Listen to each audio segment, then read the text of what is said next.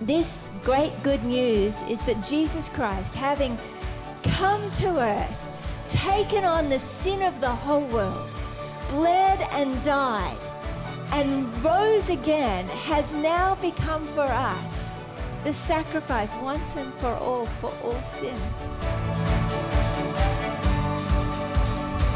As you read the Gospels, Matthew, Mark, Luke, and John, you read about the ministry of Jesus, God who came born on the earth as a little baby, fully God, fully man, who lived a sinless life.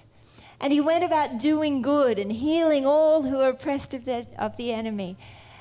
And he taught us about the Father. One of the things I love as I read about Jesus is you can read when he was just about to feed the 5,000 or raise Lazarus from the dead or when he, he went to pray that beautiful prayer in John 17 about us being one. As every time he would go to pray, we read about him lifting his eyes to heaven. Jesus raising his eyes to heaven, or looking at, looking at heaven, or lifting his eyes, raising his eyes. You see it over and over again. Stephen did that too when they were accusing him and getting ready to, to um, execute him slandering him and yelling abuse at him, gnashing their teeth at him. The Bible says, looking into heaven, he saw Jesus standing at the right hand of the Father. The Bible records that as he was being persecuted, as he was being having these people gnashing their teeth at him, says his face shone like that of an angel. Why? because he was looking at the one who loved him, loved him more than life, with a love that passes human understanding. It's a supernatural, I have found the one who loves me more than life. I have found the strength of my life. I have found peace that passes human understanding. That's not based on circumstances, that's not reactionary to what's going on around me, but is based on a connection that nothing and nobody can take away. And Jesus modeled this over and over again. It's beautiful as you read the life of Jesus. Study his relationship with the Father. The, the disciples were actually so curious about it. They, they would see him pray, and they'd never seen anything like it. To the point that they said, Teach us to pray because he didn't pray like they did. He didn't just pray words and, you know, they prayed the Psalms, they prayed the Word of God. The Word of God's powerful. But if you don't know who you're talking to, if you don't have a connection, it doesn't have any power, any strength for you. And Jesus, he would pray differently. He would lift his eyes to heaven, and it looked like he, was, he knew who he was talking to. Of course, he did. The Bible says he only did what he saw the Father doing, and he said what he heard the Father saying. He had a relationship. And it, when they said, Teach us how you do this, how do you, you talk to God? Teach us how to pray. And he said, All right, well, when you pray, pray like this Our Father. In other words, he was saying, That relationship you see me having with him, you now are invited into that same relationship. When you lift up your eyes to Him, you can say with confidence, not just Jesus, Father, but our Father because of Jesus, because he came, he died and rose again, we have the confidence now. Anyone who puts their faith in him, believes in him, receives his mercy, his forgiveness, his grace, becomes a co heir with Christ, able to come boldly to the throne of grace and address the Father and talk to him. Not as a distant out there if you're there, if you're real, but an actual I know you hear me. Jesus would say that when he was standing outside the tomb of Lazarus. He said, lifting his eyes to heaven, he'd say, I know you hear me. It's for their sake that I'm saying this. Basically, I'm saying this out loud for their sake so they know they also can have a connection. So when you pray, pray, Our Father who is in heaven. You know how to do that. Our Father who is in heaven Hallowed be your name. Your kingdom come. Your will be done on earth as it is in heaven. Give us this day our daily bread. Forgive us our sins as we forgive those who sin against us. And lead us not into temptation, but deliver us from evil. For yours is the kingdom and the power and the glory forever and ever. Amen. Hallelujah.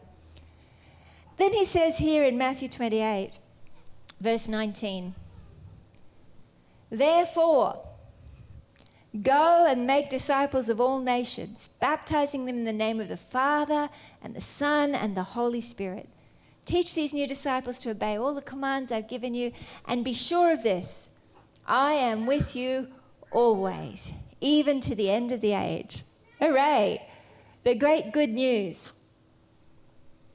This great good news is that Jesus Christ, having come to earth, taken on the sin of the whole world, bled and died, and rose again, has now become for us the sacrifice once and for all for all sin our Savior, our Redeemer. And now he says, Take the good news that I have forgiven them, that I, ha- I am the Savior. Go and tell the whole world and tell them that I am the way, the truth, and the life, that no man comes to the Father but by me. But I tell you, because of him, we can come to the Father just like he did. Hallelujah.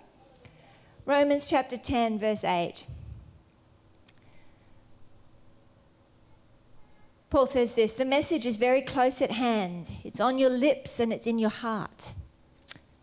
And that message is the very message about faith that we preach. If you confess with your mouth that Jesus is Lord and believe in your heart that God raised him from the dead, you will be saved. Hooray! That's what you say, hooray! I'll do it again. If you confess with your mouth that Jesus is Lord and believe in your heart that God raised him from the dead, you will be saved. Hooray! That's called worship, what you just heard there. It's a response to the good news. Hallelujah. For it is by believing in your heart that you are made right with God. Mic drop. By believing in your heart, you've been made right with God. Other religions would tell you, you've got to do this and this and this and this and this and this and this, and maybe one day you'll get there. But Jesus comes with a whole new message.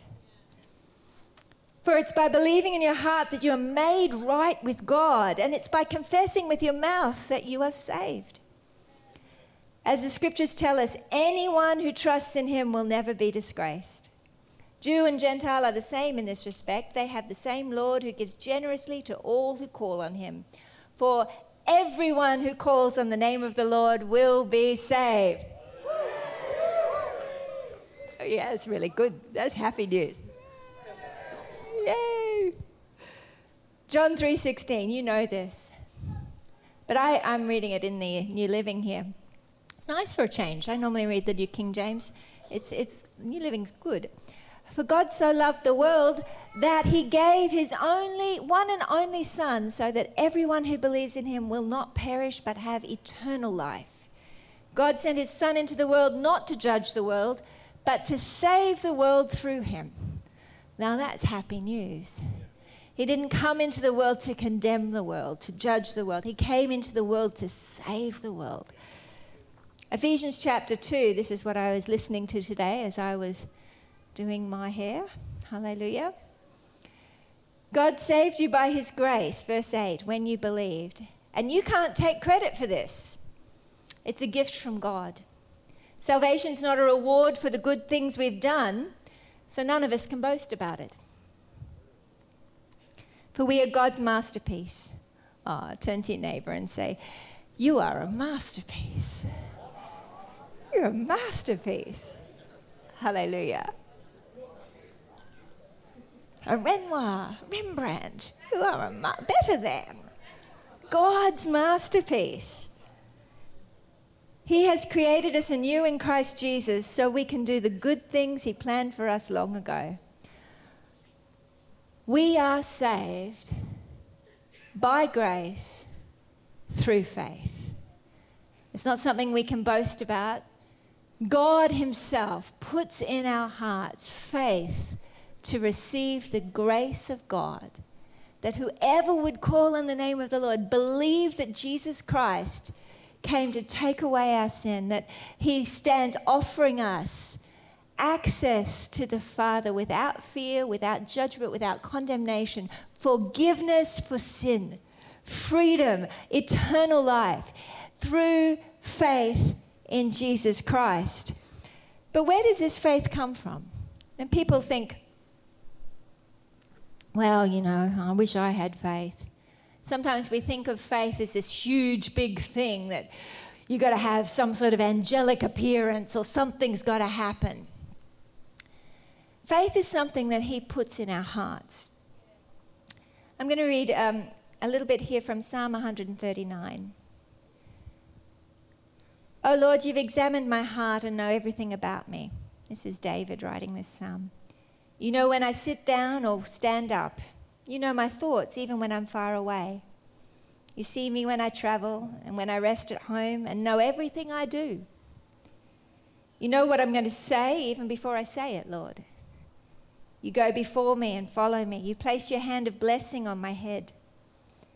Such knowledge is too wonderful for me too great for me to understand. I can never escape from your spirit. I can never get away from your presence. It's a bit like Francis Thompson's Hound of Heaven. If I go up to heaven, you're there. If I go down to the grave, you're there. If I ride the wings of the morning, if I dwell by the farthest oceans, even there your hand will guide me and your strength will support me. I could ask the darkness to hide me and the light around me to become night, but even in darkness I cannot hide from you. To you, the night shines as bright as day. Darkness and light are the same to you. You made all the delicate inner parts of my body and knit me together in my mother's womb. Thank you for making me so wonderfully complex. Your workmanship is marvelous. How well I know it. You watched me as I was being formed in, the, in utter seclusion, as I was woven together in the dark of the womb. You saw me before I was born. Every day of my life was recorded in your book. Every moment was laid out before a single day had passed. How precious are your thoughts about me, O oh God. They cannot be numbered. I can't even count them. They outnumber the grains of sand. And when I wake up, you're still with me. David had an awareness of God. And he had a connection with God. When he was in the worst and the darkest moments, when armies were surrounding him, when his closest friends were against him, we read about David strengthening the, himself in the Lord his God because he had a connection. He knew who he was talking to. And God wants every one of us to be able to have that same connection to know who we're talking to. I remember when I was probably 12 years old, I went on a youth camp and I believed in God. Praise the Lord. I'd been raised in Sunday school. Mum had taught me all the songs and praise the Lord for a godly upbringing. Hey, send your kids to Sunday school. Yeah, praise the Lord. It's a good thing. Train up a child in the way that they shall go, and when they're old, they'll not depart from it. Hallelujah. But I knew, so I believed in God. But I, I just got honest with God while everyone was lifting their hands like we were today, worshiping God. I got honest with Him. I said, Lord, I believe in you. It's very hard to sing to somebody I can't see and I don't know. Help. You know, the Bible says, if you seek me, I will be found by you if you seek me with all your heart. You know, right there in the middle of worship, somehow, suddenly, I knew. Ah, ah, I know who I'm talking to. Mum said from that day I, I was different. That right, Mum? She can testify. She said, You were different from that day. I came home different because I found him. Help was all it took an honest prayer in my heart. Help, help, help. Still my best prayer because it's an honest prayer. It's not a prayer that says, oh, listen that, and it is all religious. We read about a Pharisee and a tax collector both going to pray, and Jesus was watching. And he said, Who do you think went away actually having made the connection? It wasn't the Pharisee that was there boasting about how great he was and speaking all the scripture. It was the tax collector that said, Have mercy on me. I've done a lot of wrong. Forgive me. But an honest prayer that believed that God would. Now, deep down, I think most of us know that God is there. I remember even as a little child in primary school, I remember one day after school, I think I probably had gymnastics or something, and, and I was out in the playground and nobody was around, and I was just jumping on the tunnels. They had um, concrete tunnels in the playground. I don't think you'd even be allowed to do that these days, unless you had a harness. But I was having the best time, just singing and jumping on the tunnels, and, and I remember being acutely aware of the presence of God. Even though I, I hadn't had that moment that I'd found Him, I knew as a child, I, I, I was aware something special, that I was aware.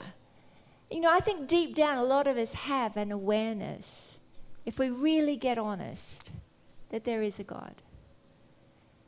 The good news is that this God loves us that he loves us, in fact, more than we could possibly understand. It said, the scripture tells us in Ephesians that the love he has for us is so high, it's so wide, it's so deep that we can't physically, emotionally, or mentally process it. It's beyond human comprehension.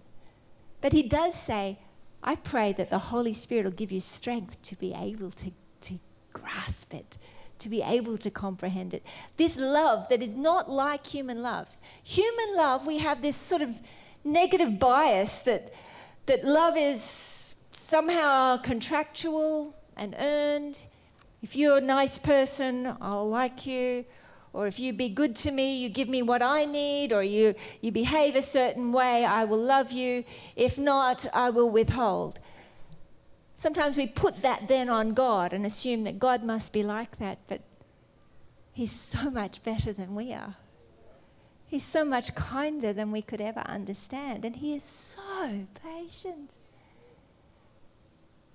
He's so good while there's breath in our bodies, He's there. But the Bible actually says that all of creation declares the glory of God. So that is and you see the sunset. Hey, there's some pretty good sunsets this time of year, isn't there? Beautiful sunsets. You see the stars at night time. Or if you are one of those rare people who see the sunrise, I'm told they're beautiful. they declare the glory of God. In this, God is taking every opportunity to get your attention and say, I love you. I'm here. I'm not going anywhere. I'm here. Open your heart to me. I want to have relationship with you.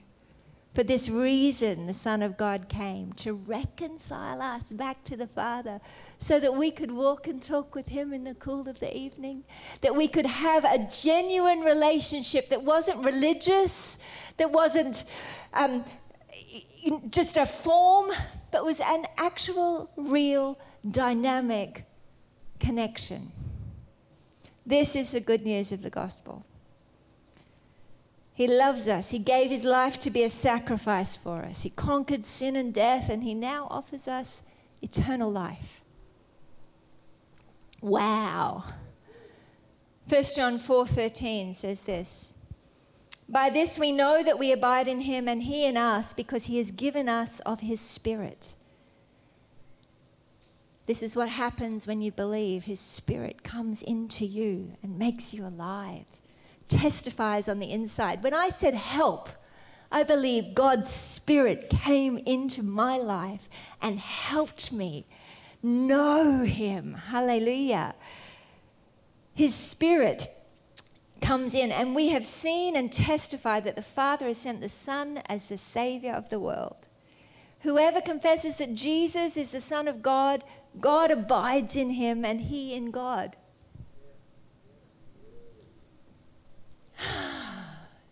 It's wonderful. And I don't care if you think I'm mad. Because it's better than life. And we have known and believed the love that God has for us. God is love. And he who abides in love abides in God and God in him.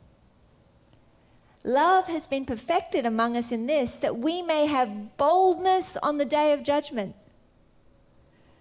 Because as he is, so are we in this world. There is no fear in love, but perfect love casts out fear because fear involves torment. That he who fears has not been made perfect in love. We love because he first loved us. What this is saying is that this is the good news. If you receive Jesus as your Lord and as your Savior, you don't have to be afraid when you die that you're going to be punished for your sin. Because Christ took on the sin of the world. Behold, the Lamb of God who takes away the sin of the world. And if you will believe in him, he will rec- you will receive his mercy, his grace, his forgiveness, and he will not remember your sin anymore. It doesn't seem fair. Our sense of justice is you need to pay for your sin. The truth is, nobody can. Only Jesus was qualified to do that. That's why it takes humility to receive the grace of God. It takes faith. John 11:25 says as Jesus was speaking to Martha, he says, "I am the re- resurrection and the life. He who believes in me, though he may die, he shall live. And whoever lives and believes in me shall never die." He said to her, "Do you believe this? Do you believe this?" Seek me and I will be found by you when you seek me with all your heart. Jeremiah 29 13. God is, God is reaching out. He is trying to get your attention. He wants you to know, I love you. Now, as we think about that, people think, well, huh, you know, I don't know, I believe, but I don't want to, I don't want to give up. I don't want to have to give everything up. We don't understand that if you will believe in Him, He will give you grace to become a new person who doesn't want to do bad things anymore. But we get the idea I've got to get my life sorted out before I do that. And it's this horrible treadmill of works. See, the scripture tells us that we can't do it that way. Otherwise, you could boast about how you did it. By grace, we are saved through faith. And that not of ourselves, it's a gift of God, not of works, lest anyone should boast. It just takes us saying, Lord, help. And when he, when he, as we receive him by faith, he'll come into our lives and he'll change your heart. Your, your taste will change. You'll, you'll want to do things that are good and honest and true. You'll want to live differently, and He'll help you, He'll teach you, He'll show you. And if you sin, He says fa- he, he is faithful and just to forgive you, cleanse you from all unrighteousness. He'll help you. I will never leave you. I will be with you even to the end of the age. This is like the best news ever. It's called the good news of the gospel. But we complicate it. We make it so difficult. We try and think, well, hang on, this is a bit, this is a bit irresponsibly easy. We should, we should add all these other things. When in fact, God's just saying, I wish, I, I long for you to humble yourself and acknowledge that you can't do it on your own. But if you will call on the name of the Lord, you will be saved. If you'll acknowledge, I need His grace, I need His forgiveness, I need Him, I want to receive Him as Lord and Savior, the Bible says, you will be saved. Hallelujah. This is the good news of the gospel. How great are His thoughts towards us, they cannot be numbered. He thinks about us all the time. When I wake up, He's still there. Even to the end of the age, I will be with you. Ah, fondest, blindest, weakest, I am He whom thou seekest. He is looking and longing for us to recognize that within each one of us, deep in our hearts, there is a cry to know Him. And that cry isn't going to lead you into bondage, it's going to lead you into eternal life, abundant life, where instead of having God as a concept out there, you become a new creation, Him in you and you in Him, and you'll never walk alone. This is the message of the gospel that God's asked us to take out to all the world, to tell them the good news. Jesus Christ is the Savior of the world. If you'll open your heart, He will come in and He will give you eternal life. Right now, we're going to pray and then we're going to get ready to take communion together. But Father, we want to say thank you for the gift of Jesus. We thank you, Lord, for your salvation. We thank you for your grace. We thank you for Jesus. And Lord, we thank you that you've put within each one, Lord, a desire to know you. And Father, I ask that you would help us, Lord, as people are watching online. Welcome to my brother and his wife watching in Vietnam and everyone watching around the world. Everyone here, Father, I'm asking that you'd help us all to become aware of you, that you're with us when we lie down, when we get up. Lord, in the darkest night, you are there. And Lord, we ask that you'd have mercy on us. We ask, Lord, that you forgive us for ignoring you. But Lord, we come and we say, Lord, you, you are God. We believe that Jesus is the Savior of the world, that He died and rose again. And Lord, we want to come and receive your grace. Three scriptures on forgiveness and letting go. Bear with each other and forgive one another. If any of you has a grievance against someone, forgive as the Lord forgave you. If we confess our sins, He is faithful and just and will forgive us our sins and purify us from all unrighteousness. For if you forgive other people when they sin against you, your heavenly Father will also forgive you.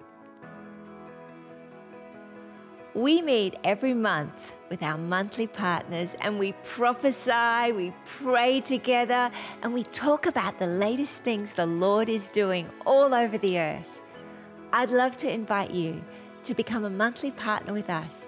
Help us take the gospel around the world and join us for these precious mentoring sessions.